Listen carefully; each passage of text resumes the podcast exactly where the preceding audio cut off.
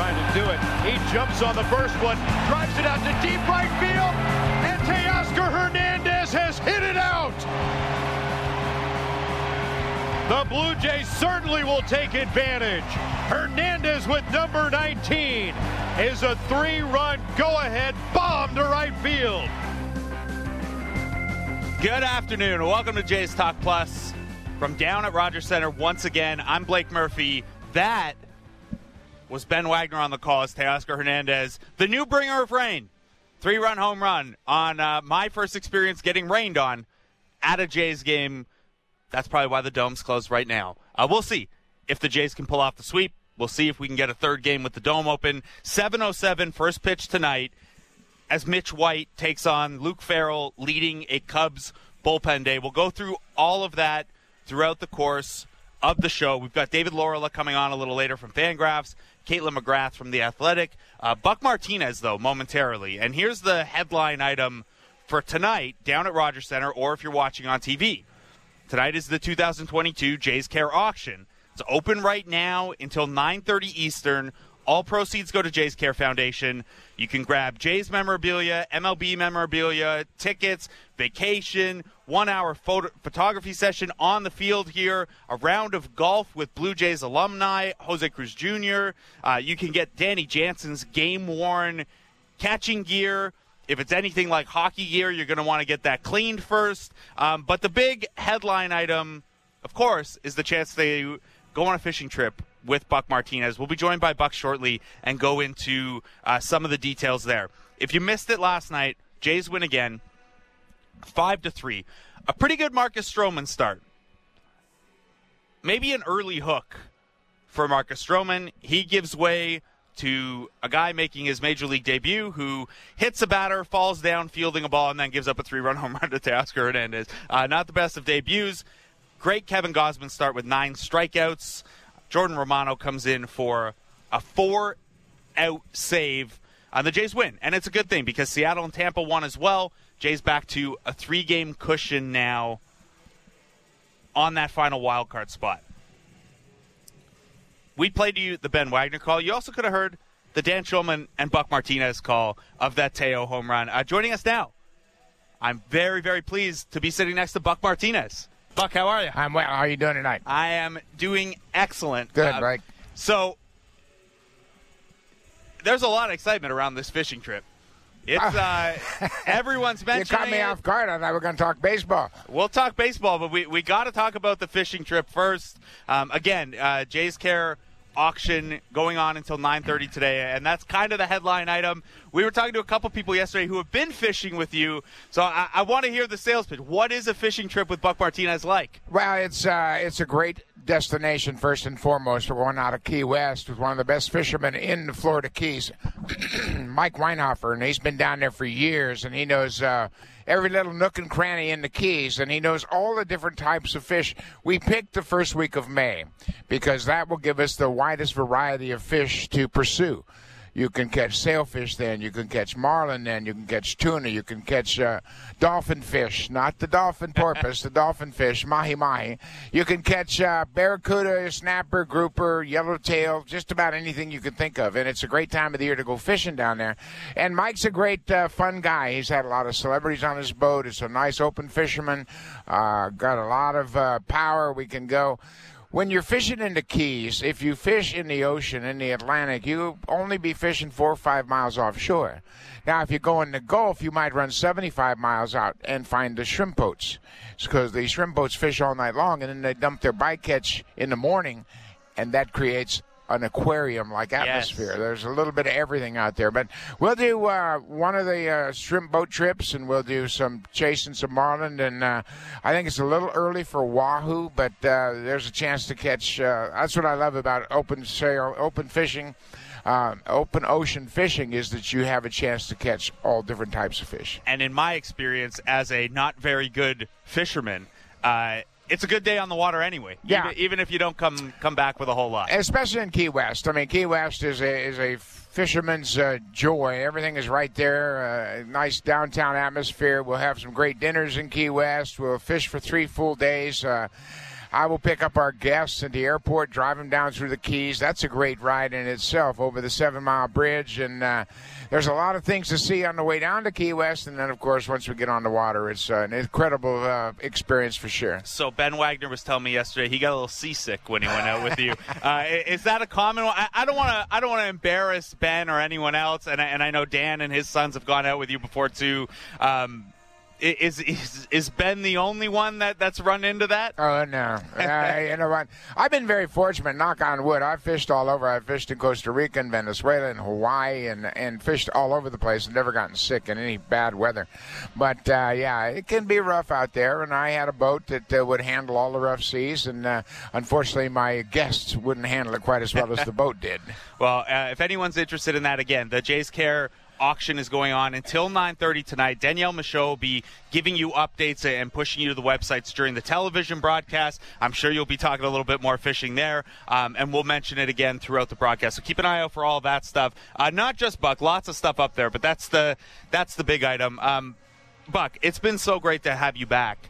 Um, I'm curious, in that time off and, and since you've been back, were there any kind of little things you missed that you maybe didn't expect to miss, and then once you got back, you were like, ah, I really missed that part of the gig. Yeah, I think it's the the pregame where I get a chance to talk to the players, the coaches, and the manager. I think that's what I miss because mm-hmm. I always felt like that was a strength I bring to the broadcast, is I bring information from the field that not many people can get, and I I think. Uh, people respect my experience as a player uh, in the game and as a broadcaster, and uh, they will tell you things and trust you to use them properly during the course of a broadcast. And I think that's what I miss most, and that's what I enjoy about being back. I think I looked down yesterday, and it was I think it was Bo, and there was like 15 minutes. You guys were were chopping it up, and that's great. And you're right. I, I find it adds so much to the broadcast. And on this radio show, you know, I bring a lot of, of stats and analytics to things because that's what I can access, and that's where I can come from. Um, I, I I've thought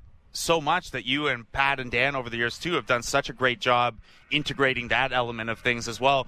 What is that side uh, of broadcasting these games been like for you as analytics or, or, stats become a bigger part of our storytelling? Yeah, Blake, they've obviously been a huge part of the game. I mean, they're everywhere. Everybody's leaning heavily on analytics. And, you know, I, I think analytics are great. They, they give you a lot of information. They kind of validate what we know as players. Mm-hmm. I mean, I knew Jim Palmer could pitch up in the strike zone. I didn't know because he had the high spin rate that that's why he was so effective up there. But we knew he was good upstairs, and we knew certain guys had better breaking balls than other guys. And, you know, now, of course, with the uh, high speed cameras and all of the Rapsodo instruments they have, they can make adjustments and change the shape of their breaking ball and do a lot of different things that we weren't able to do. So that part of it is good. I think there is the danger of overloading individuals with information, mm-hmm. especially during the course of a game. I, I think it's great for training. I think you can emphasize things during training, but boy, oh boy, I can't imagine myself looking at a video of a pitcher in the middle of a game trying to go out there and hit that same pitcher when you look out there and the video is not the same as what you just left on the bench. So I, I think you have to leave some of that for the training aspect of it. React to what you see on a given night on the field, and I think uh, you'll, you'll, be better off, and you'll have a clearer mind when you're up there trying to battle against a major league pitcher. Yeah, it's funny. I, I'm I'm at the game yesterday, and a friend texts me asking, "What does the V and the H mean up on the uh, up on the board. It's like okay, that might be a little bit of overload. Although we've heard some pitchers say they turn around and look at it, see how the breaking ball is moving. Um, but yeah, that that's probably a part where you're bordering on. That's a little too much. Let's take a breath here. Yeah, and I know too. I mean, you watch different broadcasts around major leagues, and you see different broadcasters using different information, even on their lineups. They won't give you the batting average. They'll give you on base percentage or OPS plus or different things that they like and they think are valuable. But I remember when Roger Clemens was pitching here in his heyday, he would not allow the ball club to put the velocity up on the really? scoreboard. Yeah, yeah. and that tells you how how important it is, but how little importance Roger Clemens put on it. It was he didn't have to turn around and, and have the video tell him how hard he was throwing. He, he said the, the, the, hitters would tell him how hard he was throwing. Now, you were a catcher. I, I'd imagine that that's a pretty, not necessarily how hard you're throwing, but how far ahead or behind a hitter is, is something that the catcher's trying to pick up and relay back to the pitcher as well as they make the next pitch decisions. Is that is that something you see a lot of from a Danny Jansen, from a Alejandro Kirk as they both improve behind the plate? Well, you know what? We see it every night, and they've got the cheat sheet on their forearm, and they look at all the stats and they look at all the numbers, and this is what you do to get back in the account in the in the at bat. This is what you do when you're heading the at bat. No matter if you throw 105 or 85, you can disrupt the timing of a hitter by changing speeds and changing velocity, going back and forth on location, in and out, up and down. And I think that's the key to pitching. To me, that's the real definition of pitching when you can take the sting out of a batter's bat because you're throwing, like last night we saw a couple of the young Cub pitchers come in and make their debut, and they were throwing 98 and 100. But if you don't have something to back that up and disrupt the timing of the hitter, they're going to catch up to that sooner or later.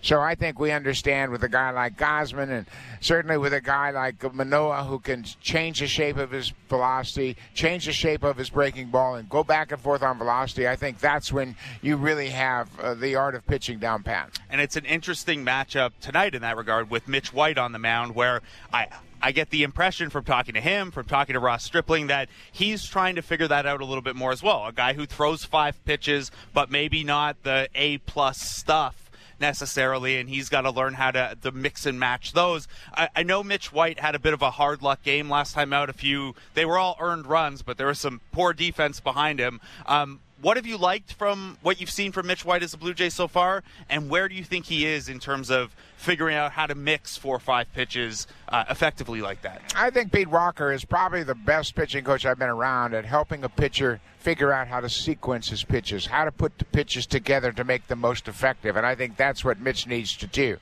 He's got a great slider and he has a very good changeup, but he's not used his changeup in the past, and Pete's trying to encourage him to use that changeup. Pete compares his changeup to that of Kevin Gausman, and Gausman doesn't throw a lot of changeups, but it's a very good one when he throws it. So I think that uh, Mitch is going to get more comfortable. He's working hard on mastering the changeup to give him that pitch that changes the bat speed of the hitters. So he's got all the arsenal. There's no question about the velocity and the break. He's got a curveball and a slider, good movement on his fastball, but I think it's sequencing that's going to help him more. I think he throws the changeup more frequently, uses the slider to left-handers and and right-handers, that's when he's going to be more effective. Yeah, the changeup he's thrown three times as much as a Jay as he did with the Dodgers, um, but zero to right-handed hitters. And I know that that's usually the book on changeup is you don't throw it same hand, same side batter. Um, but we have seen a couple players this year and a couple Blue Jays kind of go against the grain with that. We see Adam Cimber throw his slider to lefties a little bit more. Stripling start to throw the changeup to righties. Um, is that something we maybe need to rethink, or, or if Mitch, let's say Mitch White does develop that changeup to where it's an effective and consistent weapon for him against lefties? Are you of the mind you can sneak that in against righties sometimes? Oh, absolutely. I've always been a proponent for same side changeups, same arm side changeups, lefty lefty. Jimmy Key always had a problem getting. Uh, Mo Vaughn out of the Red Sox. He couldn't get Mo Vaughn out until they started throwing him changeups. And the the worry was that the changeup runs back to into a hitter's power. Well, hitters are different now than they used to be, and I think if you have a good changeup and you can throw it that's a foot and a half to two feet slower than your fastball, that's when you're going to get soft contact, and that's when it becomes more effective. You throw a changeup, they put that in the hitter's mind, then that fastball will beat him. You'll get some easy outs once you mix it up. But I think you should throw changeup if it's a good one to both righties and lefties, no matter which arm you throw with. Yeah, I'd like to see it more from, from Mitch White as he continues to develop that pitch. And kind of to your to your point, he's done a good job of not allowing a ton of hard contact. Uh, just some of that contact fell in last time, so we'll, we'll see how today goes. Um, on the other side, curious as to your take on, on, what the last week or so has maybe been like for Teoscar Hernandez, where um, he fouls the ball off his foot. He has a couple of misplays in the field and on the bases that maybe were foot related, but also maybe mentally related. He gets the day off and then he comes through with that big home run yesterday. Do you sometimes just need an off day like that to clear your head and kind of reset? Yeah, I think so. And Teo had a bad play in Boston. He had another play here when the ball hit off the fence in right field. The Shohei, Shohei hit a fly ball, and then uh, he came out and made a great catch in the fourth inning, saved a run. And uh, to me, that was an indication that, you know what, if I'm going to be out here, I got to give everything I have on that given day. It might not be 100%, but I'll give you 100% of my 85%. And that's all a manager can ask. And then he hit the big home run. And obviously, you know what, you need to have that type of intensity every single day. And I don't care if you're Teoscar or Bo or Chapman. It, you have to understand you're only out there for nine innings. You're only out there for a little over three hours, and give everything you have for that period of time you're on the field because you never know when you're going to get your next chance. And that was John Schneider's message coming out of that Angel series, right? He, the quote that everyone was, passing around: "The three hours of focus is all we're asking." And then he had to kind of joke on Monday. Well, it's a little more than three hours. Um, based on what the last two games look like versus the weekend, do you, do you think that message has kind of gotten through? And I know I know Schneider has used the term urgency a lot, and maybe that's not realistic over 162. But we're into the stretch run here, and Baltimore's around the corner. Do you get the sense the last couple days that, that this team's feeling that? Given what we've seen the last two days, I would say yes. It's August 31st. Yeah. September tomorrow. There's an off day tomorrow. Then they go into Pittsburgh, but then they go into Baltimore and play four games in three days. Mm-hmm.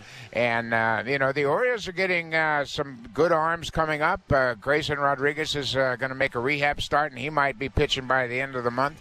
So uh, everybody's getting healthy and everybody's getting strong. Tampa Bay is right there too. They're going to be difficult. Seattle's a good team, and I think the Blue Jays have to understand that you can't focus on the Baltimore series just yet. You got to finish up the Cubs series with a win, carry that momentum into Pittsburgh, and take two out of three at least against the Pirates, and hopefully sweep them. Well, the nice thing for the Jays is that after that Texas series, uh, there's no more light opponents. It's it's all good opponents, almost right to the finish line. Um, you are going to be in Pittsburgh on the call with Pat Tabler right. this weekend.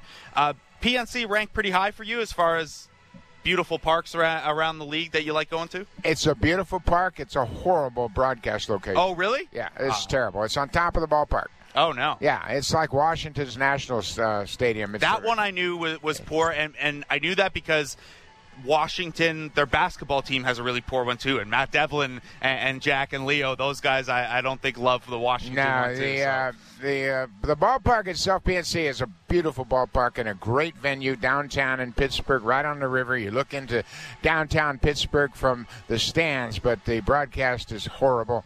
You can barely identify the players from where you are and you never know if the balls have popped up on the infield or going into the river. It's that kind of uh, perspective. But I, I, I, really like the field. It's a great field for fans, great field for players, just not great for broadcasters. You, as a broadcaster, and I know you've done lots of national stuff and you've been to all the parks and everything, but – in your day to day with the Jays, you see the balanced schedule, the more balanced schedule coming next year, and you get to see things like, oh, a series at Dodger Stadium in July. Is that pretty exciting for you to, to get to add those those dates if they're the ones you're on the road for? If I had my druthers, I would like American League to play American League and National League okay. to play National League. That's to me, that's ideally because then the World Series becomes extra special mm-hmm. because you haven't played those teams. But I like the balanced schedule a little more. I like the fact that everybody will play equal teams and everybody will have a chance to hold their own against those same competitions.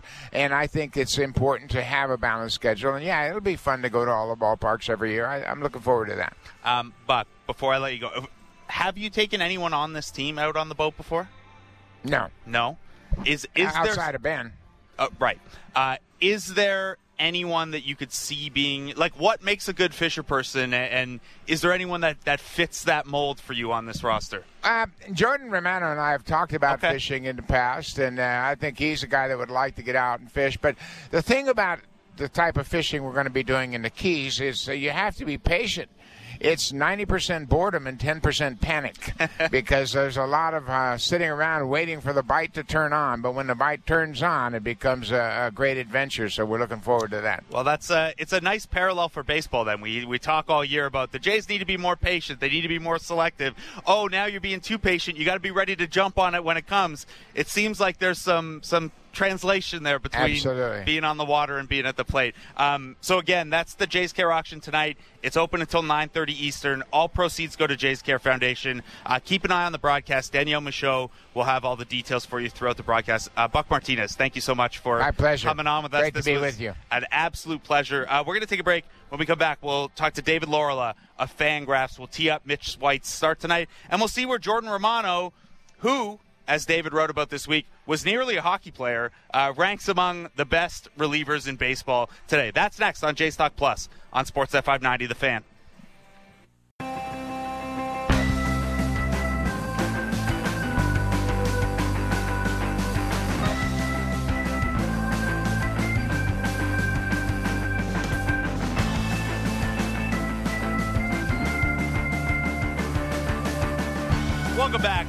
Jays Talk Plus. I'm Blake Murphy. That's uh, the music I'm going to hope that Mitch played, Mitch White uses uh, as he comes out tonight. He is getting the start. 7.07 first pitch. Ben Wagner and Arden Zwelling on the call for you. We just had a chat with Buck Martinez. Uh, a real treat for me. That's a career highlight, that one. Um, a reminder you can uh, keep an eye on the broadcast tonight. You can head to the Jays Care website or bluejays.com for more details on the Buck Martinez fishing trip. Uh, for all of the Jays Care auctions going on until 9:30 Eastern tonight. Uh, so keep an eye and ear out for more about those. Our pal Danielle will have uh, the updates during the broadcast for you.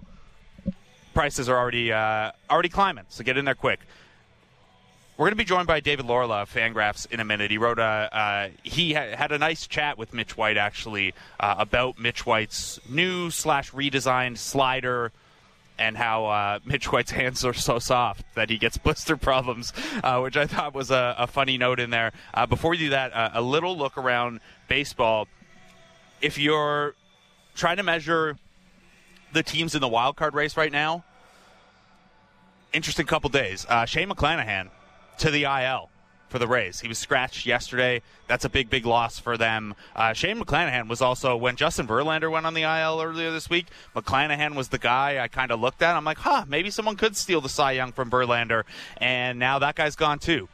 If you just sort by Fangraphs war, uh, Kevin Gausman's the guy, but I don't know that that's going to come through. I think the the most interesting subplot the rest of the way now to me is could Shohei pull a double? Could he win the MVP last year and the Cy Young this year? Uh, look into the numbers. He doesn't have quite the innings total you'd normally expect because he hits and because the Angels uh, babied him a little bit. Um, but he is right up there in most statistical categories. So uh, that'll be something to keep an eye on. So the Rays take a hit. The Astros take a hit as well, uh, depending on how long Verlander will be out. The Orioles, though, who are now three games back of the Jays after yesterday, Buck mentioned earlier that Grayson Rodriguez is heading out on a rehab assignment. Gunnar Henderson, who once Adley Rutschman was called up by the Orioles earlier in the year, uh, he just slid right into the number one prospect in baseball spot that Rutschman had before. He's up. He's starting at third base tonight and hitting sixth for the Orioles as they take on the Guardians. So uh, the Orioles you could say this is getting a young player a look late in the season. They called him up on August 31st before the roster expansion. Everything. I think they're calling this kid up because he can help them in a playoff race here. Uh, so that'll be a lot of fun to see. It'll be a lot of fun to see him for. I'd imagine probably three of the four games when the Jays are in Baltimore uh, Monday, Tuesday, Wednesday next week. That doubleheader Monday uh, as well. So that'll be that'll be a fun one. This one, there was some mystery around who the Jays would be, or sorry, who the Cubs rather would be starting in this one. It's going to be Luke Farrell, the youngest son of John Farrell. So, kind of a tangential attachment to the Blue Jays here. Things have not gone well for him against the Blue Jays, though. He saw them three times last year once as a starter, twice as a reliever. Big old 20.25 ERA and only made it two and two thirds innings don't let the surface ERA over seven innings so far this year fool you. Luke Farrell has an ERA over five down at AAA. A strikeout to a strikeout to walk ratio less than two. Uh, so if you thought the Jays maybe were starting to come out of it with a big Danny Jansen home run, a big Teoscar Hernandez home run, five runs in each of the last two games, which isn't great, but they're coming off a weekend where they only scored two. Uh, this might be an opportunity with a bullpen day led by a guy who was a below average AAA starter two weeks ago. We're joined now by David Laurila of Fangraphs uh, to talk about the other side of this pitching matchup. Mitch White. Uh, David, how are you? Hey, Blake. I am doing great. Uh, so you got the chance to talk to Mitch White for a piece that went up at Fangraphs uh, this week. Great piece. Really enjoyed it. Um, what was your what was your conversation with Mitch? Like I, am curious. I read the piece, but for the listeners who who haven't got a chance yet, um, one of the things you led into the piece with was Mitch White's nerdy approach to pitching. Uh, tell me a little bit about that. Well, I did, and a funny thing, Blake, is um, I had spoken to Nick Frasso, whom the Blue Jays traded uh, for White. I know there were a few other pieces um, it, when I was in Michigan a few weeks ago. So when the Blue Jays came to you know, to Boston where I work out of, I thought, well, hey, I've got to talk to Mitch White now. And him coming from, uh, you know, an organization like the Dodgers that are very cutting edge with pitching analytics, um, I sort of led with, hey, Mitch, you know, tell me about just your process of learning to pitch. And uh, he started talking about his career path by health. Um, and one thing that he mentioned was blisters, um, which uh, I think a lot of listeners know that if you're really ripping on a uh, on a breaking pitch, you know, on a seam, you know, pitchers do get blisters. And uh, from there, we ended up talking almost exclusively about his slider, uh, w- which is new. Yeah, and we, we talked to him a little bit about that a couple weeks ago. You you got to go into a little more detail with him. Uh, I'm curious, though, did, did you get any advice from him on the soft hands thing? How to keep those hands soft through a baseball season? That that was the line that stuck out the most to me. Well, yeah, I don't know if uh, Mitch has really figured that out. I didn't talk to him too much about about uh, soft hands. I didn't ask to feel them or anything. we'll, but, we'll, uh, no, we'll have sir. to ask Kevin Gausman, who you know we've talked to Gausman before about how he pitches basically all year through blisters because of the the unique grip he has on his splitter. So I, I guess it's just something that everyone's got to work through as they as they try different grips on, on different breaking pitches.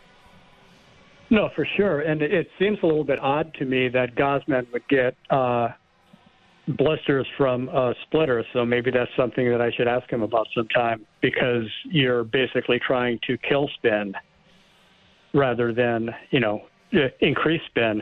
And I know, and it's interesting too, talking to Mitch White, is when he talked about uh, changing his his slider uh, last season in the Dodgers system, is he used to throw a harder spin, a harder slider that was more bullet spin. It didn't have quite as, as sharp or as horizontal break. And uh, now he throws one that really has more horizontal, more right to left, which is interesting because he throws it uh, on average two miles an hour slower than last year. And a lot of the conversation that I had with him had him stressing, you know, I really like the hard slider. I think it's a better pitch because, you know, it stays on line longer, so it's harder for the the hitter to pick up that it's a slider. So I think he's really trying to balance uh, two different aspects of of a slider. And and the new one, of course, uh, as he pointed out, was because he just simply it's more comfortable for him not blister wise, but he can throw it more consistently. Yeah, and the Jays have him using it a, uh, a little bit more than the Dodgers did. Uh, I want to get into a little bit of that with you as well. But um, when you hear him talk about it stays on plane longer before it breaks, uh, so it's, it's a little harder to pick up. That seems to be kind of maybe the next thing we need to look at as we develop analytics and have this video capability for spin rate or, or the degree of break and things like that. Him pointing out that the when is just as important as the how or the where. Um, it, do you think that's something that you know, as analysts will have, will have access to at some point? Is that more of a an eye test kind of thing? Where are you at on on how we include the when when we're talking about breaking pitches? Well, I think that you can can probably quantify that better than you used to with all the high speed cameras. But to my understanding, um, it's not possible to really pinpoint the the exact late movement. You know, I could be wrong on that. I'm sure there are people in analytics labs and MLB front offices laughing at me now for thinking, hey, he doesn't know that. Uh, but it, I don't think it is well known if, you know, uh, for common folk like me. But it does make sense, and it is simple physics. The harder you throw a pitch, the more it is going to stay online and have the late break. And again, you know, White is trying to get that plus, you know, the extra horizontal movement. Yeah, it's a tough balance there. And I mentioned his slider usage has gone up. in Toronto. He was throwing it about 22% with the Dodgers. He's up to almost 30% now. Um, it's his best pitch by far in terms of whiff rate. So, in terms of even even recognizing that slider has a, a little bit of different shape and it's not as hard as before, do you agree with this move that you know whether Mitch White has come across on his own or the Jays have had him do uh, to prioritize that pitch a little more? It's actually the pitch he's using most against righties right now. Well, it makes sense that a slider is going to be a pitch you're going to use more against you know same-handed hitters, um, especially when you increase the horizontal on it. Mm-hmm. You know, a curveball, I'm sure, and a and a uh, a changeup he will use more to opposite you know, handed but he's, hitters. Using, he's using the will. slider even more than the fastball against righties. Is the the point that I was making there? Sorry. Okay, yeah, I have not seen him pitch yet. Um, I took a very cursory look at the data before, you know, I got on the phone here. Um, but it's hard without really looking at film and watching a guy. You know, what are the sequences? What are the game situations that are going to dictate that usage? And how are the hitters reacting to it? I know that he hasn't had great results in his handful of opportunities with the Jays. So, you know, something presumably is not working optimally. Yeah, uh, last you know he he hasn't had great results on the whole. Um, you know that's maybe inflated by a pretty tough luck start last Friday, where in my estimation that was a good example. If we were ever going to move away from earned runs and unearned runs, or, or, come up with some sort of well stuff happens qualifier for for a pitcher's line. Um, there was there were some non-error errors behind him, but yeah, it, it'll be interesting to watch. Also interesting to watch. He's used the changeup a little bit more since he got here, but uh, of course zero to right-handed hitters um, there. I want I want to pivot and I want to ask you about Jordan Romano as well. I know he was a guy you included in your uh, Sunday notes, which is one of my favorite weekly things at Fangraphs. Uh, and you had talked to Jordan Romano a little bit about not only this starter versus reliever thing or uh, position player versus pitcher, but Jordan told you he almost went down the hockey path. Well, I don't know. Almost maybe a slight exaggeration. Um, you know, spurred from a conversation I had recently with Atlanta Braves rookie outfielder uh, uh, Harris. I'm spacing Michael out Harris, here yeah. on his Michael Harris. Yes, Michael Harris the second about being, uh, you know, a multi-sport athlete in high school. Uh, I started thinking, well, let me talk to a few players about, you know, their path and um, I wasn't expecting to hear about hockey from Jordan Romano, although he being a Canadian, I guess I shouldn't have been surprised. But he said that he thinks that, well, he wouldn't have been NHL material. I don't think he would be Auston Matthews, certainly. Um, he thought he could he could have played collegiately or, or juniors, but he basically gave it up uh, at age 17 because he just didn't have the love that he he did for baseball. And when I say give it up at 17, basically what he did is he just simply went down a level. He told me in his hometown of Markham in order that he didn't have to play quite as seriously. So he kept the skates on. He just simply didn't he didn't want to put in the effort uh, you know, and take away from baseball. Uh, he followed the Blake Murphy path of, uh, well, in his case, I got to fa- focus on baseball. In my case, it was, well, you're not good enough, so why, why put in all the effort anymore? Um, David, I, am curious, though, in talking to Michael Harris about that, in talking to Jordan Romano, um, there are a handful of other guys. In covering basketball, one of the more fascinating things that's come out in terms of player development is guys who maybe get to the sport a little later and have a background in another sport. So maybe it's someone who played soccer and, didn't take up basketball until they were 16 or 17. Um, I know baseball has a bit of a challenge, and it's something facing the game right now in general about getting elite multi-sport athletes to choose baseball over, you know, Kyler Murray going the, the NFL route. But what do you think it is about multi-sport guys that, like and those different types of athletic competencies you can bring to the sport of baseball uh, that makes guys like that successful? Boy, that's a really hard question. Um, I think most any scout you're going, I shouldn't say most any scout, but a, a lot of scouts are going to tell you they love multi sport athletes. Um, I think there's a push away from baseball only in general, although so many young players seem to be getting pushed uh, toward it. But you know, as you suggested, a lot of it is going to be opportunity. It costs, you know, some sports cost more money than others. And uh, although the minor leagues are, of course, finally starting to improve, you know, the unionization possibility is going to help markedly with money. But the Sunday Notes column I had where um, I spoke to Jordan Romano, I also spoke to Tampa Bay's Randy Arozarena mm-hmm. uh, about his soccer background. Um, his younger brother actually plays professional soccer in the U.S. But when I asked uh, Randy Arozarena why he chose uh, baseball over soccer, he said that growing up in Cuba, there was a far better path to go farther and make money in baseball than there is in soccer. Uh, so, despite the fact that he claims that he was a better soccer player than he was a baseball player, he, he chose the sport that was going to financially benefit him more. He must have been a pretty good soccer player because he's a pretty good baseball player. Um, back on Romano, David. I was going through some numbers uh, this morning because Jordan Romano comes in yesterday. He gets another four out save for the Jays. Um, the ERA, the save totals, they are what they are, and they say that Jordan Romano is a very good closer. Um, I also look and he's first in average leverage index among all relievers. He's top five in win probability added.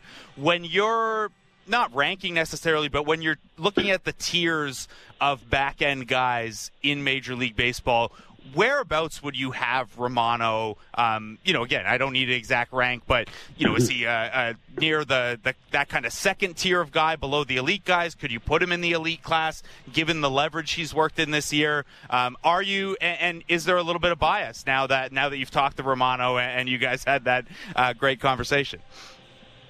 Well, yeah, I don't know if bias is really going to play into this. um, at least it certainly shouldn't. Uh, he is certainly, as I'm sure a lot of Blue Jays fans know, though, a very personable individual. Uh, so if you are going to have bias for that reason, he, he ranks highly.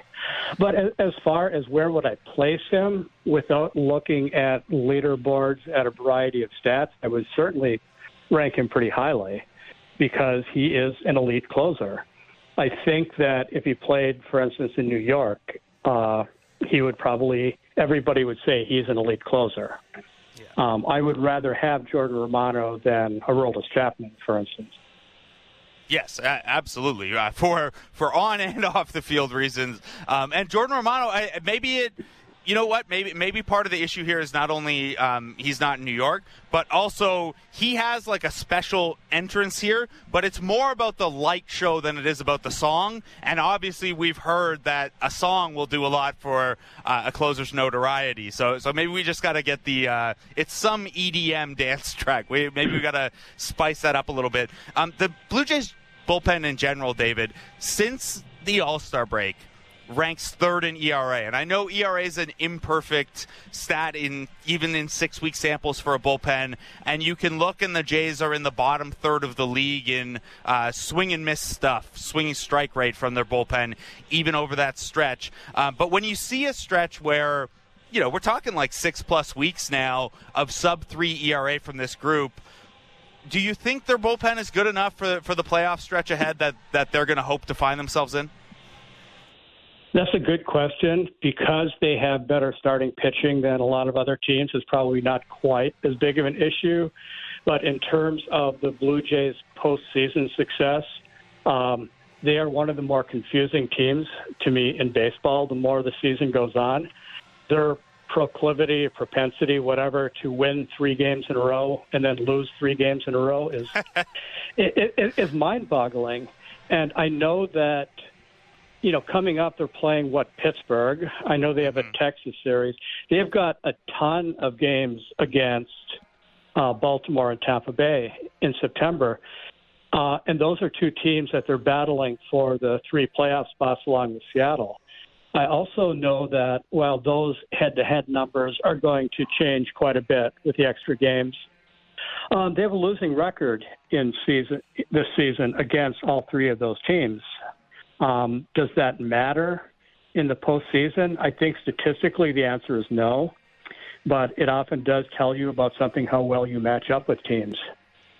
Yeah, it's an it's an interesting thing to look at, especially you know the Rays obviously have a very different looking bullpen uh, than the Blue Jays do. Um, Baltimore has just kind of been a thorn in their side, but Baltimore they're gearing up for this. They're only three games out of the spot, and I, I think they've hung around maybe a little longer than anyone anticipated when they first caught hot, but they've called up Gunnar Henderson now too. And and David, I, I don't know, maybe you feel differently because September roster expansion is you know tomorrow, but this feels like a move not aimed at getting a young guy late season reps. This feels like a move aimed at hey, Gunnar Henderson is a very good player who can help us make this final push to a playoff spot. W- would you agree with that assessment?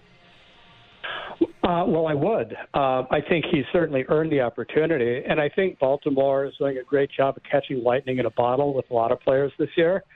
And Henderson may be another one of those players. Uh, I think by the time teams start to figure him out, he may have got off to a good couple week start and gotten them an extra win or two, which, you know, again would be crucial because we are talking, you know, playoff run. Um, and I should back up too. I am not certain what um, Toronto's record is against Baltimore this year. I think it is Tampa, Seattle, and Cleveland that they have struggled with, and Cleveland is a very is a very possible, if not likely, first round playoff matchup, uh, and which would be in Cleveland. You know, being the division winner. Yeah, it's a, it's a tough one, and, and you know the Jays have had not the best of times uh, against Baltimore this year. It's been again part of the, the frustration of their their up and down. I, I believe they're three and six against Baltimore, which uh, feels not good. Uh, at least you have a lot of games left uh, against them, including a doubleheader on Monday, uh, a four game set there. David, when you look at where the wild card race is right now, and, Tampa Bay obviously losing Shane McClanahan for a little bit here is going to hurt. Baltimore, you know, I, I know over at Fangraphs, uh, Dan Szymborski's ZiPS projection doesn't quite believe in them still the rest of the way. But do you have a do you have a lean in how you think this might play out with the the five teams kind of fighting for those last three spots? That that is a very good question. I will say that on paper, Toronto is the best team. Um, Seattle probably is the team that is sort of my hunch team. I really like what they're doing over there. Um, I, I, I think everybody listening will remember how uh, late September last year, the Blue Jays were battling for a playoff spot, and the word around baseball is don't let them get in. Nobody wants to play Toronto in the postseason. Well, they didn't make it. Um, fast forward uh, 11 months. I think a lot of people are saying, okay, well, Toronto, let them get in, whatever, because they're not really that dangerous. They're a good team, but we don't fear them. So, you know, it's a funny dynamic. You know, this may be the year that Toronto does sneak in and then blows everybody's doors off in the postseason. I, w- I would love it, and I'm sure my audience loves hearing that. Um, one more for you, David, before I let you go. Um, on the McClanahan note, so Justin Verlander hits the IL, and I start looking at the AL Cy Young race and, and, trying to figure out, well, Verlander's already thrown 150 plus innings. Maybe he still hangs on to it. Uh, but maybe there's a window for a guy like Shane McClanahan. And then McClanahan hits the IL. Do you see the AL Cy Young race as being maybe a little more open this last month. You've got guys like uh, Ohtani, Bieber, Gausman, Cease. Like, like it's a pretty it's a pretty deep next tier of guys below Verlander and McClanahan. Well, I think this may be the opening for for Gausman with Verlander being backed off a little bit. So sure, um, you know, a month is a long time in baseball it's easy to say, hey, this person has this locked up, this person has that locked up. Um, a lot can happen. You know, a guy can go on, on a great run. Um, and psychologically, if the Blue Jays, if Kevin Gausman wins huge games down the stretch, uh, that that's going to resonate with voters. It shouldn't determine whether that's the vote uh, necessarily, but uh, voters are human, so I think that could that could very much happen. Uh, all right, David. I, well, I, I, I, yeah, I do not have a Cy Young vote this year. I do have a Rookie of the Year vote, um, which is going to be uh, very very interesting. American League Rookie of the Year because there are three very good candidates. Yeah, there are, and one of them, you know, we could very well see uh, the Jays playing against in a playoff series in Julio Rodriguez. Uh, probably up too late, but we're going to see Adley Rutschman in, in, a couple days here, so uh, no shortage of fun rookies around the American League. Uh, also, have to thank you, David. You mentioned Frank Catalanotto randomly in one of your Sunday Notes columns, and it sent me on a deep dive through the stats. Like the Frank Catalanotto Reed Johnson platoon in Toronto in the like early 2000s was what taught me what a platoon is and why it's effective. So, thank you for the Frank Catalanotto trip down memory lane. And I think of Frank Catalanotto as a Detroit Tiger. So uh, there are probably Detroit Tiger fans who went down the same rabbit hole from that column. So I'm, I'm doing yeoman's work. Yes, absolutely. Uh, David Laurila of Fangraphs. Uh, keep up all the great work with the Sunday Notes column, with all the kind of inside pitching and inside hitting interviews you've been doing. Uh, really appreciate you taking the time. Thanks, Mike. David Laurila of Fangraphs. A reminder, too, um, as we have all our Fangraphs pals on, that they've got a new app that you can download, and they're soliciting user feedback about what you want to see on it next. So um, it's a helpful tool to look at things while you're at the ballpark, while you're on the fly. You don't have to have the laptop in front of you. It's cool. Help them out. Take a look at it. Give them some feedback. Uh, they're always coming on the show too, so we gotta we gotta appreciate them there. Um, we've got lineups for tonight's game. We'll go through those quickly before we take a break. We're to talk to Kaitlyn McGrath of the Athletic uh, at six o'clock. But before we do that, here's how the Chicago Cubs are lining up. It's a different look than the last two nights. They're tagging in some bench guys. They're going with four lefties against Mitch White. Apparently, like me, they want to see more of Mitch White's changeup, and he's only throwing that to lefties so far. So uh, they're stacking four lefties in lineup. We're going to see Zach McKinstry leading off. That guy has had a tough go. He was the return for Chris Martin at the around the just a little before the trade deadline. Um, you got to hope that you could turn him into something. If you're the Cubs, I was a little surprised that he got a couple days off in a row, uh, just developmentally. But at this point, he's 27 and he has a 204 career average, 255 career OBP. I don't know. You got to give him the reps, though. You got to see if you can shake something loose there. Uh, he's leading off today. He'll be followed by Seiya Suzuki, Franmil Reyes, Ian Happ, Nico Hoerner, Rafael Ortega, Yan Gomes, Alfonso Rivas, and Christopher Morel.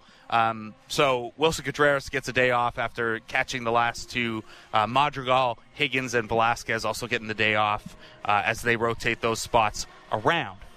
The Cubs are going to start Luke Farrell in this one. We'll do uh, a deeper scouting report on Luke Farrell and some of the followers that could come because Luke Farrell, I mean, he'll be listed as the starter, but this is uh, closer to opener on a bullpen day uh, or bulk guy at the top of a bullpen day here's how the Jays will line up against it. It's a top seven you're used to, but a little bit of a different order. George Springer back in center field at the top. Vlad gets a DH day. Hasn't had one of those in a little bit. Lourdes Gurriel Jr. Alejandro Kirk catches and hits fourth. Bo Bichette in the five spot.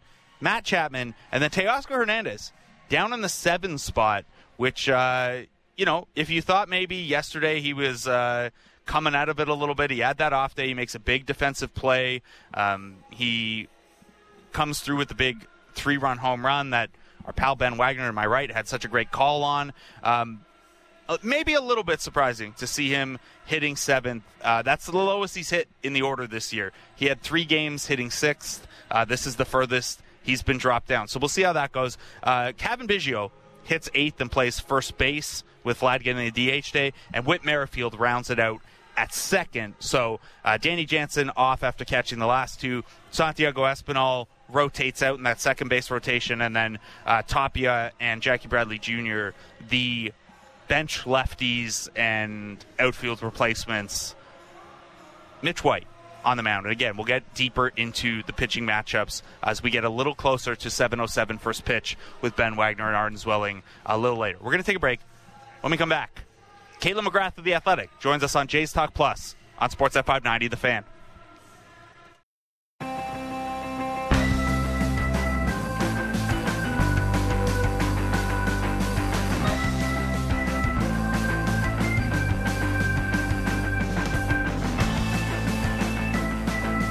Welcome back to Jays Talk Plus.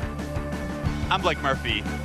was doing this thing all week, or this series, where every little music drop uh, that we come back from was from a Chicago band.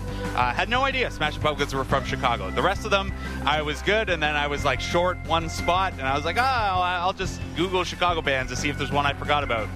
Billy Corgan, no idea. Um, we're going to be joined now by Kaitlyn McGrath of The Athletic. Weird segue into that after talking about Smashing Pumpkins, but hello, Kaitlyn, how are you? I think I did know the Smashing Pumpkins were from Chicago. Well, there you go. And now we now we all know. Now we all know. And the people who are listening to this on the podcast are like, "What are you talking about? The music doesn't play on the podcast. Stop doing that, Blake. It's the the number one piece of feedback." So, uh, as you know, I'm a little hard headed. Well, what can I say? I don't know. Um, so tonight is uh, Jays Care Foundation auction. And one of the things that is being auctioned off, and we had Buck Martinez on earlier, which was very cool, uh, to talk about that you can bid on a fishing trip with him. Mm. If there were a Kaitlyn McGrath auction tonight, what would people get to do with you? Like, what is your fishing trip with Buck? That's a good question. Gosh, I don't do anything very exciting. it would be like, who wants to binge watch uh, like a season of the OC with Kaitlyn? oh, which season? As long as it's not season three. Number one. I, yeah, as long as it's not season three, I could get there. I, I maintain season four was okay, better than I got credit for, but yeah. Mm-hmm. yeah, season, one is it's like one of the best. I would say it's one of like the best season ones of uh, teen soap opera drama TV there ever was. I don't have a lot to compare it to because Mm-hmm. I haven't watched a lot of those, but yeah, I, I'd agree. You're just all it's missing is a little baseball, you know. Yeah, yeah. At least what was it? One Tree Hill was the basketball one. Yeah, there was um, One Tree Hill had basketball. I don't think Dawson's Creek ever had many sports. There was a little bit of football, I think, in Dawson's Creek. Yeah, but or uh, maybe we're just mixing it up with Varsity Blues. no, I don't think I watched that Oh. one. Yeah, That's the, the, one where had, Dawson is a quarterback. Oh, right, right, right. Yeah, the OC had like. Well, it was like all rich uh, Yeah. sports, so it was like sailing Polo. and stuff. yeah. Polo, yeah, uh, fishing. yeah, speaking of Buck and Yeah. the fishing trip, see, we circle back all the way there. Um, all right, so let's talk about some actual baseball. Uh, I missed John Schneider pregame because of the timing here. Anything of note come out of John? No.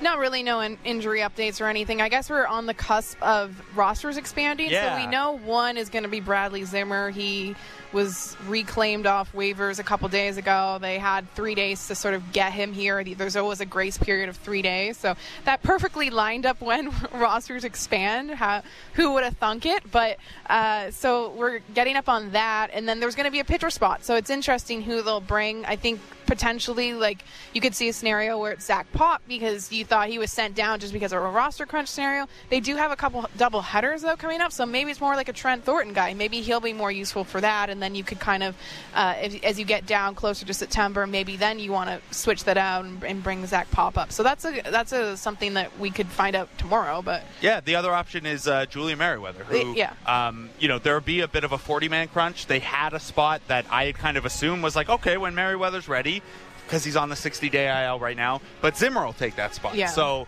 um, they'd have to, you know, lose someone, but the type of guys you lose off the 40 man aren't. They're Bradley Zimmer types uh, that are all, that are available on the waiver wire. Um, yeah, the pop thing's interesting because I agree with you, and I, I liked what I saw from him when he was here. I like that power sinker, uh, but if we look at some, what does a guy do differently than what's in the bullpen right now? That's Merryweather, right? It, that's the he throws hard and he can miss bats, and yeah, he's going to walk some guys and probably walk into a few homers, but he can miss some bats, and um, you know this is this is the thing too where. I will overthink these things, and then it's like, yeah, it's relievers. Like in three days, they'll make another roster move. It'll be someone else up, uh, and like you said, you get the extra the extra arm on Monday for the doubleheader. Um, I guess the the other thing that would inform that decision, maybe, or inform the decision of who would come up Monday for the doubleheader, is that Yusei Kikuchi could potentially start one of those games. Um, is that your feel right now? Is that your read on it that he would start one of the doubleheader games or, or don't, I bullpen day? I don't have a great read on it Yeah. yet. It, it feels like it's dependent on maybe what happens in the next few days. Like if they have to call on Kikuchi, then Mm-hmm. probably he's not starting. If they don't have to use him at all, then maybe he is. I, I don't know how hesitant they are to throw him back into a situation where he's starting. I don't know if they would want to get creative and use someone like Trent, go out there, pitches the first two innings, then you try and use Kikuchi for three in the middle, and then you're just bridging the gap for uh, a few more arms from the bullpen. And then it's kind of like a pseudo bullpen day, but you've sort of planned it out a little bit. Um, it's not just like one reliever after the other, but I, I don't. That's a tricky one. I, I, don't have a great read. And they also have the off day. So I guess there's a scenario where they don't even have to call up someone extra. They have the off day on Thursday. So they, they could probably just go with all their starters, keeping them on rotation. But they would then have the hole at the back end of the Baltimore series. Right. They would then have to fill eventually, or Yeah. someone has to pitch on short notice or whatever. I just looked up Thomas Hatch's game log because I know he had been pitching better of late, and I was like, not talking myself into it because I still remember that last start very, very.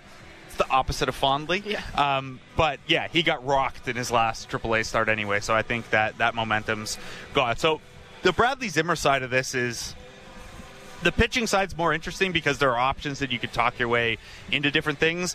The Zimmer one is interesting for another reason, and it's that you look at the lineup today, you've got left-handed hitting defensive replacement slash speed guy Raimel Tapia on the bench. You've got left-handed hitting defensive replacement slash speed guy Jackie Bradley Jr. on the bench, and you will now have left-handed hitting defense and speed guy Bradley Zimmer on the bench.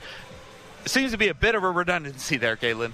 Yeah, I mean, I guess it gives you extra cover for uh, for center field, having more center fielders, and then you have you can use Jackie Bradley Jr. in right, or there's a next scenario where you want to have that. I guess there was maybe some at the time when they claimed him, maybe there was a little bit more uncertainty about how Teoscar was going to respond with the foot, so maybe that was a bit of a reaction to it. I don't know if there's just like you know Bradley Zimmer was with us for a lot of the year, bring him back for this stretch run. I mean, the the other thing is like who's the alternative? I think the only other alternative that you would think of would be Gabriel Moreno, right? Who they And- want playing every day. Exactly, and so then it's like, well, who else are you calling up? I mean, we've seen Otto Lopez make cameos, but never really on the field. Um, No, he's he's had like 20 major league days and one plate appearance, or Which was last like year. That.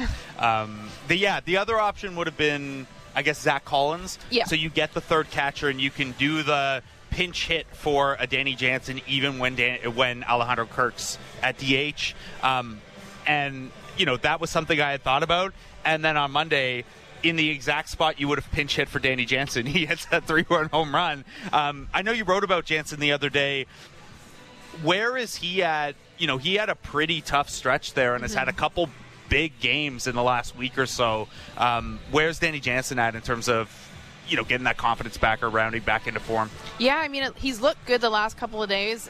Funnily enough, like he got it going in Boston, and it seems like a few times this year he's really got things going in Boston. So whatever it is about that ballpark, he likes hitting there sometimes. Reese McGuire's been hitting since he landed with Boston too. Something about Blue Jays catchers there. There you go. There's something about it. Uh, but yeah, I think he looks a lot more confident, and he looks like he's um, kind of what he was looking like in what was it like April and at, different points this season. When um, I think there's probably we didn't give him enough credit or didn't. Uh, Sort of pay atten- attention enough to how hard it is to come back from a hand injury as a catcher. Like you That's something Moreno's been dealing with at AAA too. He's had extended stretches off. He had, I think he had thumb surgery last year, um, Mm-hmm. but he's had this on and off thumb thing, and it's the same thing. It's obviously it's going to affect your hitting. Yeah. But you got to catch and throw back there. Yeah, like you don't get much of a rest with your hands when you're the catcher. You're using them constantly in every moment of the game, and then you're also hitting. And so maybe it just he wanted to get back in the games, and the Blue Jays wanted him as, as back as as soon as possible. Maybe it just took him some extra time to sort of like get right totally with that hand, and you know it's extra. Now he's looking good, and I feel like last year at the end of the season he got things going a little bit. So maybe I mean I think you look at the Blue Jays lineup, and it's really key for the bottom of it to start going because m- more often than not the top of the order has been good. I know like maybe Lourdes is kind of searching for things a little bit. Uh, Bo still kind of trying to find it. Vladdy's kind of coming out of it maybe now, but I, I think like ultimately, you know, the top of the order is probably going to deliver for you, but you need some guys at the bottom like turning it over. And if Jansen can do that, like that's just a key for this team. Yeah, and you know the way baseball works is it doesn't have to be one guy consistently. It can be there was a stretch where Espinal was hitting Mm-hmm. a lot, and then when Biggio came back up from AAA, he was an on-base machine for a while. And you know, like you said, Jansen at the start of the season, if Jansen could get hot now, if Whit Merrifield ever gets a hit, we'll uh, we'll see. Another relief option for the doubleheader, Whit Yeah, Merrifield. Whit Merrifield. Um, so when we look at the top seven in the order, Teoscar Hernandez hitting seventh tonight. By the Mm-hmm. Yeah. way, the first time all season he's hit that low. Do you? I know there are a couple guys who have been locked into their spots more recently, but there's a fair amount of juggling. Five, six, seven, or if Kirk has an off day or whatever. I, we all know Springer's going to lead off whenever he's in the lineup. Do you get a sense at all that Schneider is juggling things in part just to keep guys familiar with moving around to different spots? I don't know though because I feel like sometimes at playoff you kind of want guys locked into their spots. So I don't know. I've sort of been. This is like my own pet theory, but I just am convinced that Lourdes likes hitting lower in the order because I feel like when he was hitting like lower, maybe like six, six or seven, he was like in the best stretch of his season, and it always felt like it helped Chapman too because every time Chapman looked up, Lourdes was on base for him, and I feel like that was a really good dynamic down there. I don't know that there's anything to it. Like I don't know if he's getting pitched differently. Probably not. Like Lourdes is a guy that's going to be who he is, uh, so it's probably just a coincidence. But uh, I'm kind of convinced that he should hit lower. But whatever, it's it's probably I probably parsed out the numbers and I looked at it. It wouldn't really say that, but uh, that's just where I'm at. But yeah, I don't know. Like, I think sometimes we as like the media or just fans like place more importance on the lineup and like where guys are hitting where and if they need to hit there all the time. Like ultimately, it really just like matters for the first inning or Yeah. the first time through, I guess. Yeah, and it's also it's one of those things that like you know coming from kind of a, a statsy or analytics background, it, it's one of the things that like it feels like it matters because it's something we can point to and there's so few things with a manager or something like that we can point to and be like this is right or this is wrong or this is what I would do but then also you look at the numbers and it's like yeah your optimized lineup like if this lineup was perfectly optimized versus uh, what it is today you're talking about like 0.03 runs Yeah. of expected runs different like it really just comes down to the guys hit in the right days and Yeah. um, you Do know they op- string the hits together, all, and it, does it all come together? And it's sometimes you could put up a real crazy lineup that didn't make any sense, and that that lineup could score ten runs. we I have done that um, a few years back. I played like fairly competitive slow pitch, and, and that was the slump breaker. That's that's what you always try to do is like, okay, we haven't been hitting, or we've had a couple bad games in a row. We're just names out of a hat, basically. um, so yeah, maybe they could just get to that point as well. Um, in terms of you know this offense needing to like to be reductive if the best players are hitting well this will be a, a deadly offense we've seen that more often than not this year um, vlad is kind of though back into one of his i don't want to say slumps overall because you know he hits the home run yesterday. He's had some big hits. But he's back to pulling a lot of ground balls. And that's his ground ball rate with runners in scoring position this month is almost 80%, mm. which feels impossible. like, it feels like if you told him, hey, hit it on the ground every time with runners in scoring position, like, I don't know that you'd be able to do that intentionally. um, what is your sense of, of where Vlad's at? And, you know, is, is this a new thing, or are we just kind of back to square one where we were earlier in the year when he was having this issue?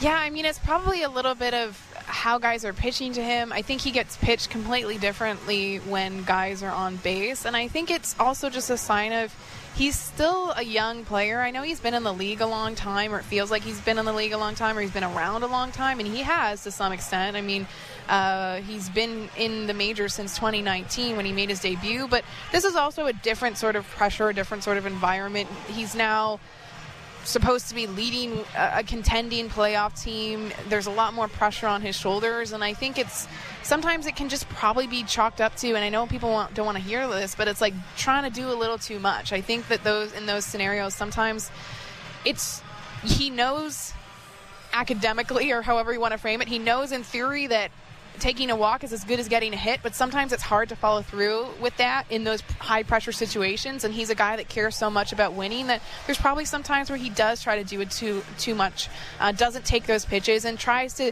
because you know he has such an elite bat to ball skills that sometimes he can connect on a, a ball outside the zone and do damage on it. Right? We, we've seen him do that a number of times, and so it's probably a matter of him just having to realize like this is what the pitcher's trying to do to me. I can't fall into that trap of letting him do that to me. I've got to I've got to wait for my pitch to hit, and if it doesn't come, then take the walk because sometimes that's as good as a hit. Yeah, and there were a handful of times over the weekend where he, he let something go down the pipe, and maybe because he's you know overthinking it or, or not expecting to get pitched over the heart. Um, it's a tough one. It's it's tough to be the best hitter in a lineup. Mm-hmm. Pitchers will be very thoughtful and deliberate about how they attack you. Um, let's turn to a more positive. So, also in last night's game, there's the Teoscar home run, there's the Vlad home run, there's yet another multi-inning save from Jordan Romano. He gets four outs in this one. That's happened a handful of times this year. I think he's toward the top of the league in, in saves that are more than three outs. Um, number one in the league in average leverage. Top five in win probability. Any stat you choose, Jordan Romano is right near the top. Where's your confidence level right now in the bullpen overall? Because it, Jays fans in general, and, and admittedly me as well, thought that maybe they didn't do enough with the bullpen at the trade deadline. And then since then, since the All Star break, this has been a very, very good bullpen. Still not missing a lot of bats, Mm-hmm. but getting the job done. Where's your confidence level in this group for the September run? Yeah, I mean, I think it's they've been even before the All Star break. I think even since the start of July, if you went back, like the numbers are pretty good. They're one of the top bullpens in the American League for the last two months, and Jordan is kind of leading that. He is, you know, maybe he's not got the the best elite stuff that some relievers have, but certainly I don't think there's anyone in the game right now uh, who is better at handling the situation than he is. I mean, you talk about getting four outs, he's gotten six outs, he's done things that he's never had to do before, and that like he comes in in tie situations, then comebacks out for the win, and so he's. I think he's risen to the occasion of September, and yeah, I think the bullpen. I think they're they are who they are, and they have to just kind of sort of do what they need to do to succeed. And I know with the bullpen, there's a lot of confidence in the defense behind them, and so yeah, they're not missing a lot of bats, but to some extent, that's because they're not trying to bite the corners because they trust the guys behind them. So they're actually just trying to make pitches most of the time and hope that the defense more often than not makes those plays. And it usually has. I know there's been some wobbly defensive games, especially over the weekend against the Angels, but yesterday the defense looked a lot better. And on the whole, the Blue Jays have, um, you know, one of the best, if not the best, defender at third base. They've got a lot of uh, Espinal is excellent at second. Whit Merrifield's an excellent defender. Uh, I know Bo's had some bobbles lately, but he's taken great strides in his defensive game this year, like overall. And the Vladdy also is an excellent first baseman. So I think the the bullpen is who they are going to be, and there's no point in necessarily of them going out there and trying to be like a Cleveland's bullpen right now because it's just that's not who they are. But I, I have confidence that they're a group that has a lot of belief in themselves, knows what they need to do to get out of it, and, and they've got the arms to do it. And I think John Schneider's been really good at putting them all in situations where they're going to be able to succeed. When I think of big bullpen performances in the playoffs over the last few years, it's kind of, you know, it's the Andrew Miller is the guy that I think of the most, but it, it's a lot of guys giving you extended relief outings when maybe that's a one inning guy normally. And Andrew Miller was more of a, a multi inning guy anyway, but managers will push the relievers to do that a little bit more in the playoffs. You get a little excited thinking about what Jordan Romano would maybe look like in a situation like like it's it's good. George Springer's playing the air guitar on his bat right now, by the way. Um, what what a guy. Um, Jordan Romano being showing that he can do that so many times this year, and now you're heading into the playoffs, not wondering what that would look like. That's got to make John Schneider pretty confident in not just Romano, but how he manages the bullpen over the course of an entire game. Well, yeah, I mean that's the important thing too is that if you get to a postseason um, and you need to call on Jordan to do that, well, he's been developing that skill, that mindset that he needs to get the job done this year. So you're not going to throw him into a situation where he's going to be uncomfortable. He's going to be able to draw back on his experience and say, I did this on this day. It worked for me. This is like the routine. I know like a lot of players, Jordan in particular, is like very routine oriented. He has a very like regimented way that he gets ready for the game. Uh, even like five innings before he's going to get into the game, you see him like doing his typical like wandering around the bullpen, um, basically beginning in like the fourth inning, if not before that.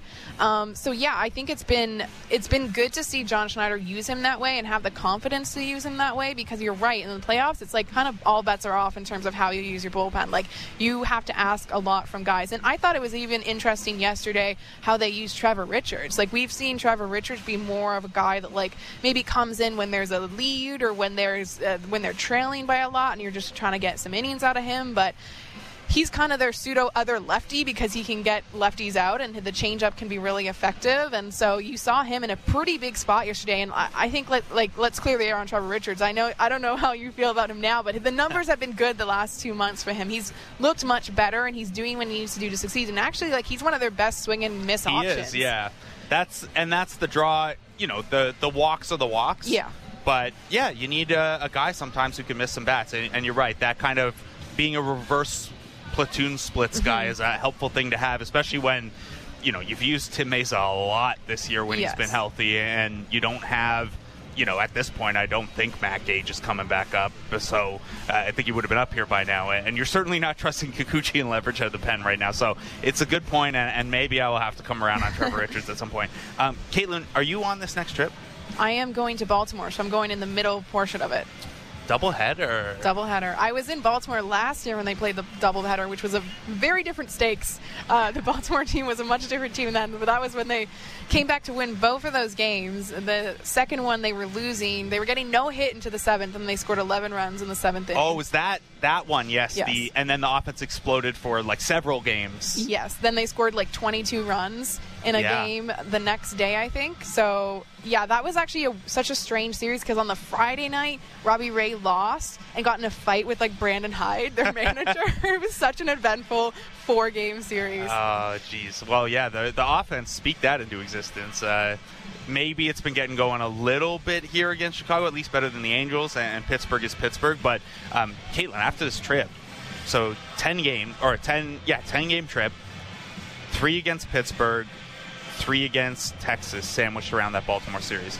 That is it for sub 500 competition until the very last week of the season when they play the Red Sox for 3 I know John Schneider's favorite word lately is urgency.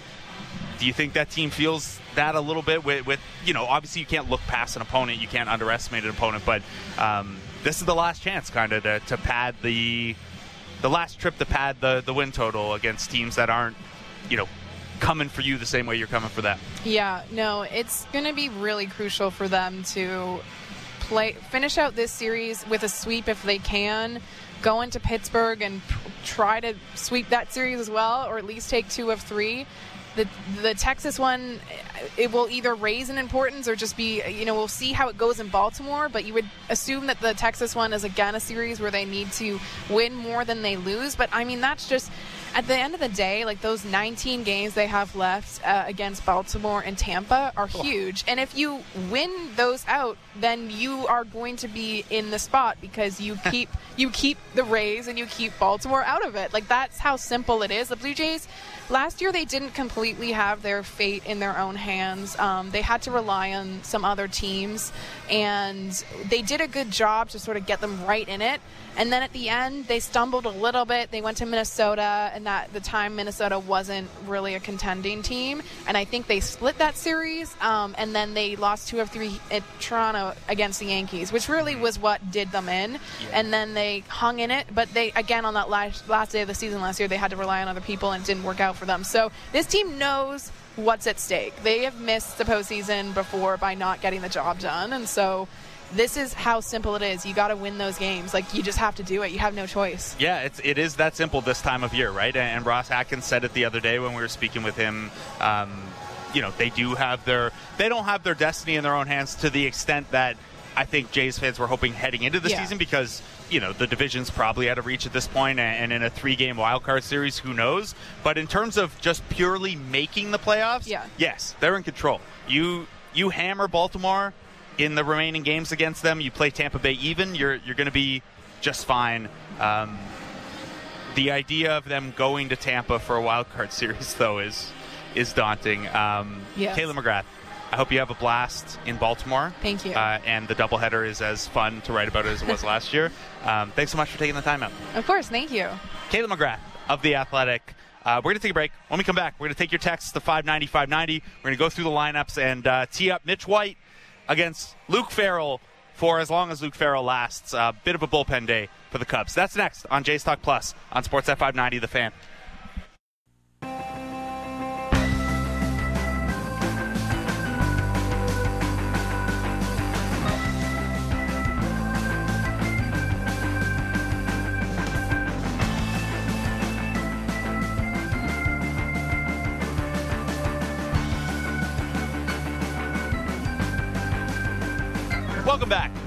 To Jays Talk Plus. I'm Blake Murphy with you for one more segment from down here at Rogers Center, where the dome is closed, where Ben Wagner's getting his pregame meal in. Arden Zwelling's down on the uh, down on the field doing TV stuff. A man of many talents uh, in this series. Ben and Arden have the call for you. First pitch at 7:07. Also seeing our pal Danielle Michaud on the screen here. She will be taking you through the Jays Care auction tonight on the television broadcast. As a reminder, that is now open. It's open until 9:30 p.m. Eastern tonight. All proceeds go to the Jays Care Foundation. You can get Jays memorabilia, MLB memorabilia, tickets to a future game, vacations. You can see Sir Elton John from a luxury suite with 15 friends on his Yellow Brick Road farewell tour in September here at Rogers Center. Uh, you can get a private photography session at Rogers Center, a round of golf with Jose Cruz Jr. Uh, you can get Danny Jansen's game worn catcher gear. And of course, as we talked to the man himself about earlier, a fishing trip with Buck Martinez. Uh, so check that out. Check out BlueJays.com. Check out the Jays Care website. Check out the television broadcast for updates from Danielle throughout the game tonight all goes to the Jays Care Foundation, which is, uh, of course, a great cause. You can keep your text coming for the rest of this show, uh, 590, 590. We're going to go over the lineups and we're going to go over the pitching matchup uh, momentarily here. What I want to look at first, though, and this kind of came up, was teed up well by Kaitlyn McGrath when we just spoke to her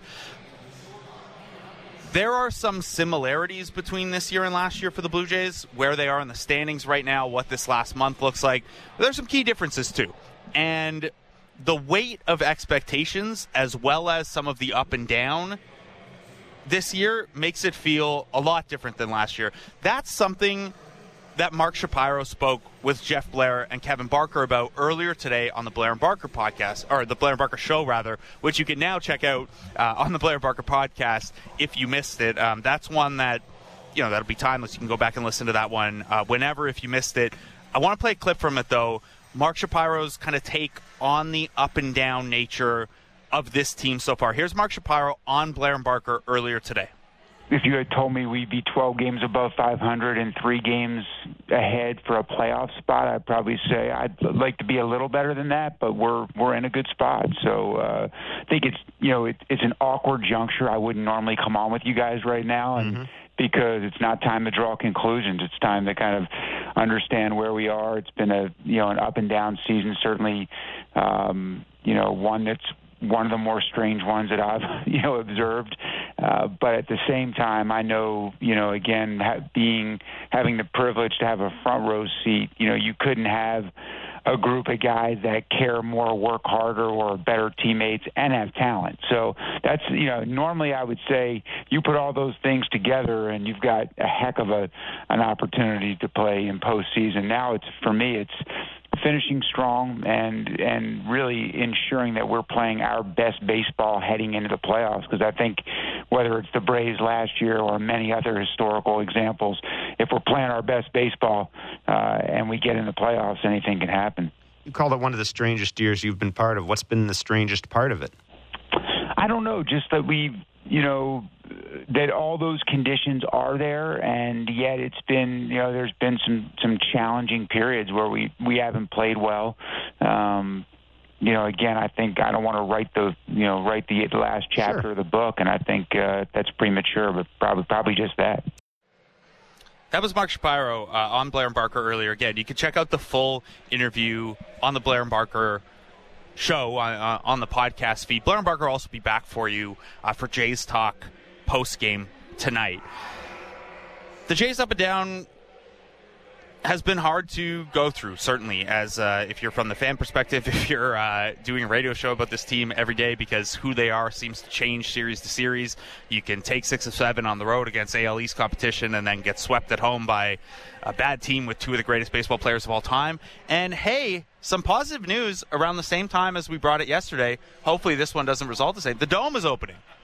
The dome is opening up. Yesterday that happened, and then I went down to seats to watch the game with some friends and got soaked. The first time that's ever happened to me at a Blue Jays game here in Toronto. But the dome is opening back up. Uh, maybe we'll get one of those cool reddish orange pink skies again today. Uh, so if you're coming down to the game, you get an open roof. That's always fun. It's always good. Mitch White on the hill tonight.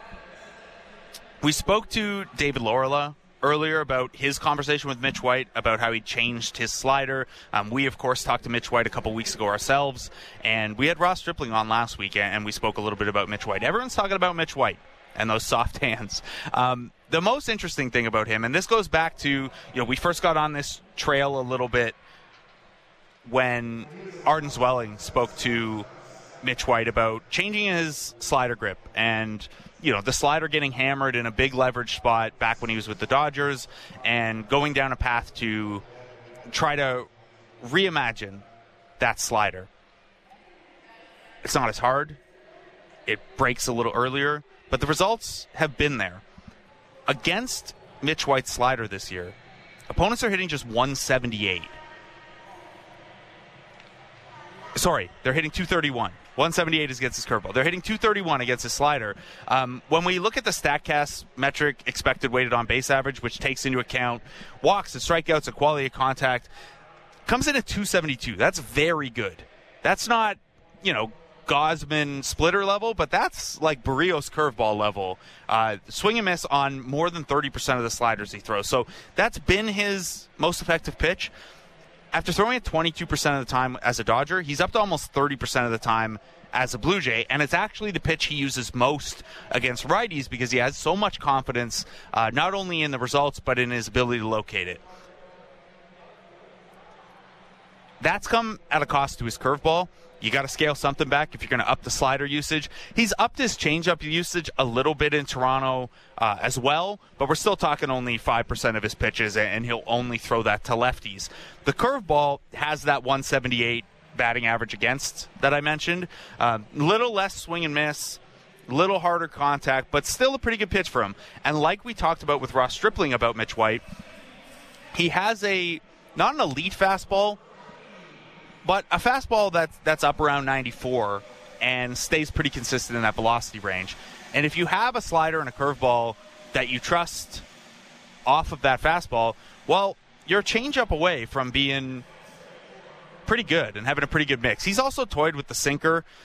The results haven't been very good. Um, you know, long term, that, that sinker might be something that's only used to uh, set up the curve or set up the change don't know that it'll ever be a high volume weapon for him, at least the way it looks right now.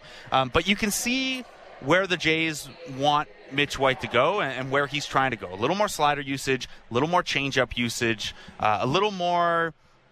You can't guess what's coming. Throw a couple different pitches effectively to a few different quadrants.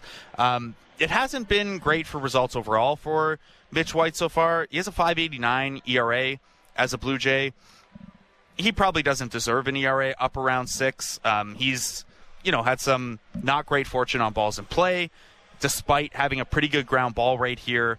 Um, you know, the strand rate is down, which is usually your ability to leave guys on base is certainly in part how you pitch out of the stretch and how confidently you pitch in tougher spots.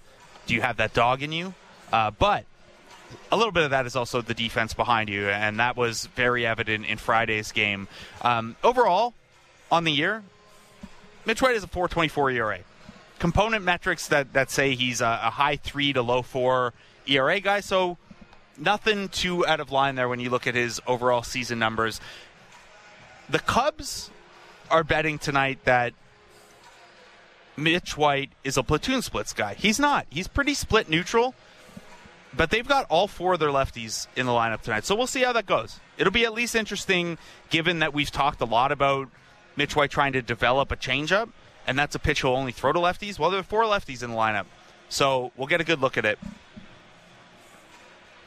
Whatever Mitch White is throwing, the story on him for the season has been he probably doesn't miss enough bats at this stage He's in the 10th percentile league wide in terms of swing and miss rate. You need to miss more bats than that if you're going to be an effective starter long term. And he's only average getting guys to chase out of the zone. What that basically means is he profiles as a guy who you're going to get contact against. However, he's done a really good job limiting hard contact. Pretty low exit velocities, pretty low hard hit rates, and you can see it even on a, a, night like Friday where Mitch White doesn't have it necessarily and he's grinding through it, a lot of the stuff that drops in is the stuff you have to live with dropping in. A, a line drive that just kind of finds the middle of the outfield even though it wasn't stung. You're okay with where Mitch White's at right now in his development. I think there are some encouraging signs when you talk to him, when you hear him talk, when you talk to David Laurila about his conversations with Mitch White. It's a guy who wants to get better and wants to explore different ways to do that with the whether it's teammates around him or technology in the offseason or um, you know numbers whatever feel when you throw five pitches you know you're you know that's a guy that can tinker with some some grips and some releases so probably better days ahead for Mitch White for right now that's who he is uh, and we don't know what he's going to look like against this Cubs team because he's only faced one Chicago Cub before even though he's an NL guy and that Cub Willson Contreras is not in the lineup that was one plate appearance. Mitch White walked him. We won't see Willson Contreras tonight. Who we will see, Zach McKinstry, leading off and playing second for the Cubs. We haven't got to look at the kind of 27 year old post type nine prospect in this series yet. The return for the Chris Martin trade ahead of the deadline hasn't been going well for him this year or career wise. He might be hitting a spot where well, the Cubs won't run out of patience with him just yet. They just traded for him, but uh, the bloom is off a little bit with Zach McKinstry. We'll see how he does at the top of the lineup today. He'll be followed by Seiya Suzuki, Franmil Reyes, Ian Happ, Nico Hoerner, Rafael Ortega, Yan Gomes, old friend, back behind the plate, Alfonso Rivas, and Christopher Morel. Um, that is four lefties: McKinstry, Happ, Ortega, and Rivas. We'll see. I don't. Uh, I, am interested in whether this is just the Cubs rotating guys around. Uh, the Jays obviously don't have a, a, lefty in the rotation right now with Yusei Kikuchi out of the rotation, so maybe they were just looking for a spot to stack some lefties. Maybe they see something in Mitch White's recent starts uh, that we haven't seen or, or hasn't borne out in the numbers that they think they can get a little something from those platoon splits. But so far, uh, Mitch White on the year actually a little better against righties, and last year was uh, only slightly worse against lefties. So about a neutral guy for his career.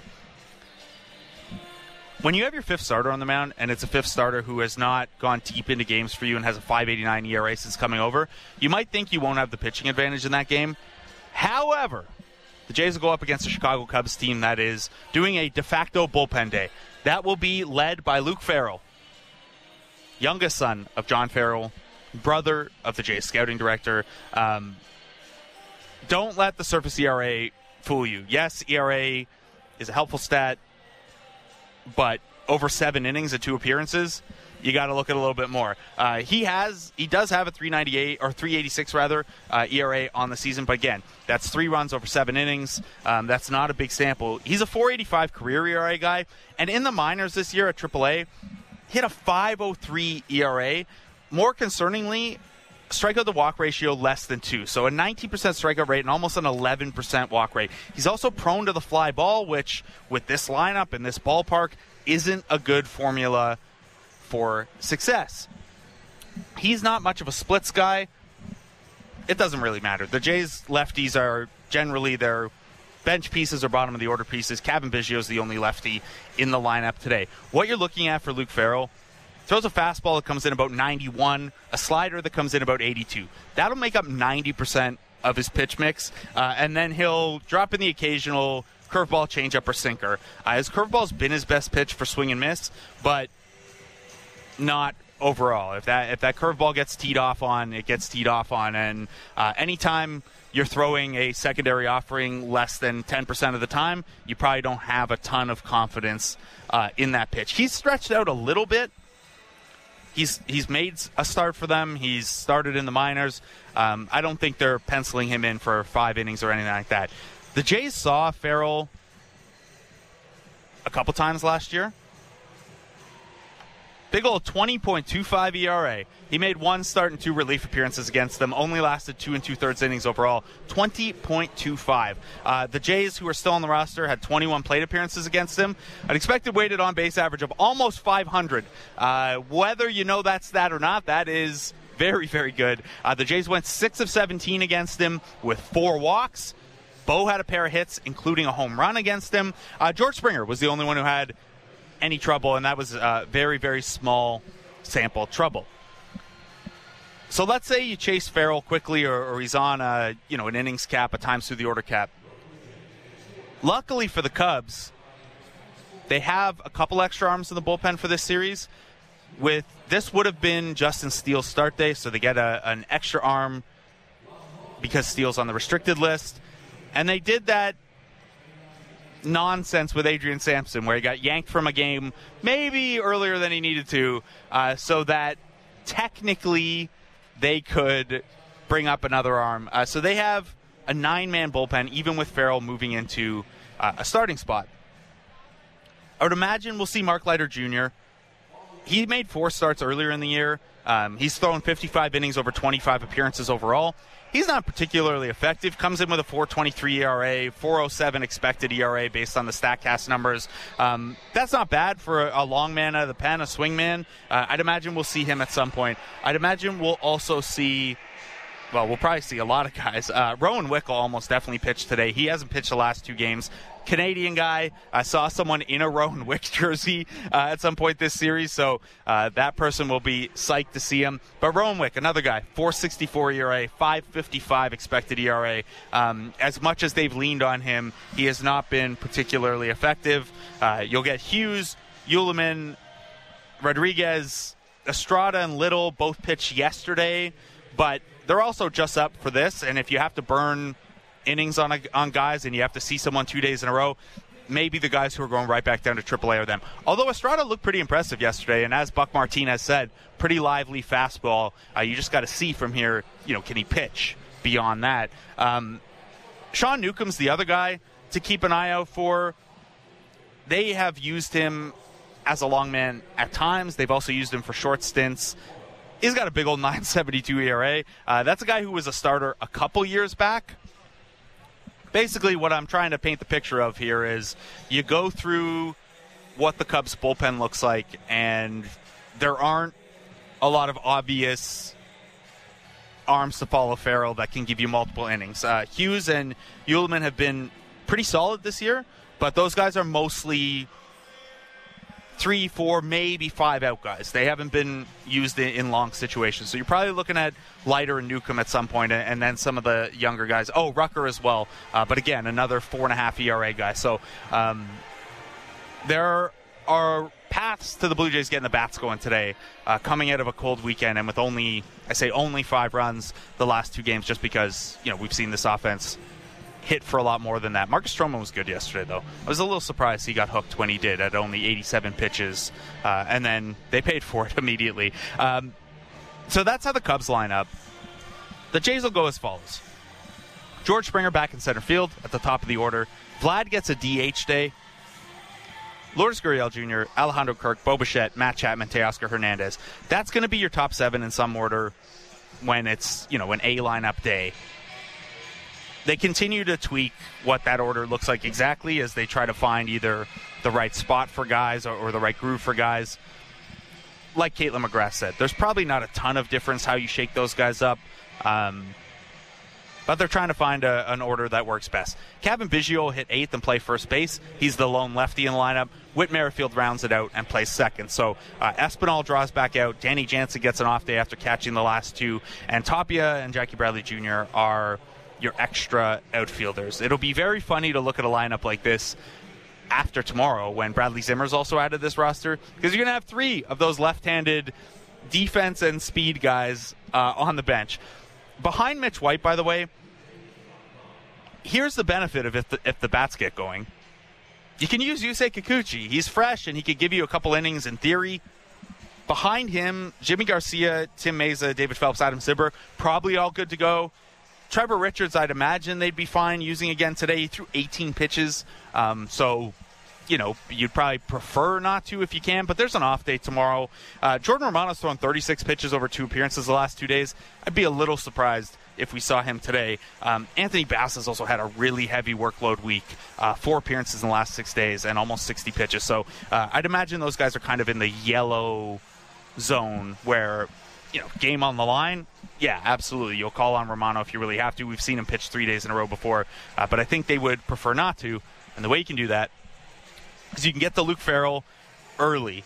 Um, Colin in Nova Scotia asks, has there been any chatter about White tipping his pitches last start? It was pretty obvious on TV.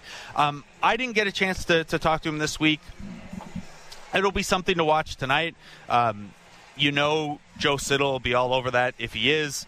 Um, you know, Ben Wagner and Arden Zwelling will be keeping an eye out for it as well. Uh, I do wonder if there's something to that as a guy works through trying to develop his changeup on the fly, and he obviously hasn't had a great feel for the sinker, which you know you need that sinker a little bit for the curveball to play off against righties, or the ch- or you know really if you're going to throw the changeup against righties too. Um, sorry, the curveball against lefties, the changeup against righties.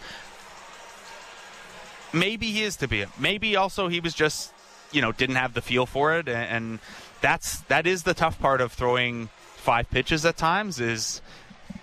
I've never thrown five pitches, but I'd imagine it's hard to tunnel them all effectively especially if you lose the feel for one and you're trying to develop another. So it is something to keep an eye out for, Colin. I don't know that. Uh, I don't know. It, we'll, we'll see. It's uh, it's always a thing to look at when a guy has a, a poor outing, like it was with Gausman earlier in the year at one point, like it was with Berrios. Um, you know, it's always something with Stripling, and I talked off air with Arden Zwelling about this yesterday, and Stripling's high changeup release, the highest in baseball, and yeah, you can't really do that unless your fastball is also released from that point, because if you have different arm slots for different pitches, uh, that's going to be pretty obvious to any hitter who's gotten to the major league. So, um, something to keep an eye out for, Colin, for sure. A couple other texts in the text line. Um, someone who didn't sign theirs uh, said his wife and him um, concerned about the pop-up sliding. Joe Siddall had a good thing on this uh, on the broadcast yesterday. Uh, yeah, and I could learn from it. Back in the back in my days, I was, you know, I had to keep peroxide in the baseball bag because I would scrape up my leg a fair amount. Uh, this is in the, the shorts and high socks era. Not uh, you don't have to wear baseball pants as a as a slow pitch player. It's not it's not real baseball unless you're one of the really intense like Braun Strowman's dad level uh, slow pitch players. Um, we got one from someone signed their text anonymous. All right. Um, there was also a question that it was more not really a question. It was just uh, basically stop saying that Mitch White got unfortunate last time. Uh, ERA tells the story. I mean, look, those hits are those hits, but you can't tell me you watched that game Friday and didn't see some uh, not great plays in the field behind him. That doesn't mean Mitch White didn't get hit. It just means that there were also misplays behind him. It's a team sport, man. It's uh, if it were not a team sport, we'd just use walks, strikeouts, and home runs. That's all we'd look at. Um, maybe you'll see some home runs today. Dome's opened up. Got a fly ball pitcher with an ERA over five in AAA. You got the Jays top seven bats all in there. See if you can get Mitch White some run support. If you do, maybe you turn it to Kikuchi. Maybe the bullpen gets a, a little double rest with an off day tomorrow.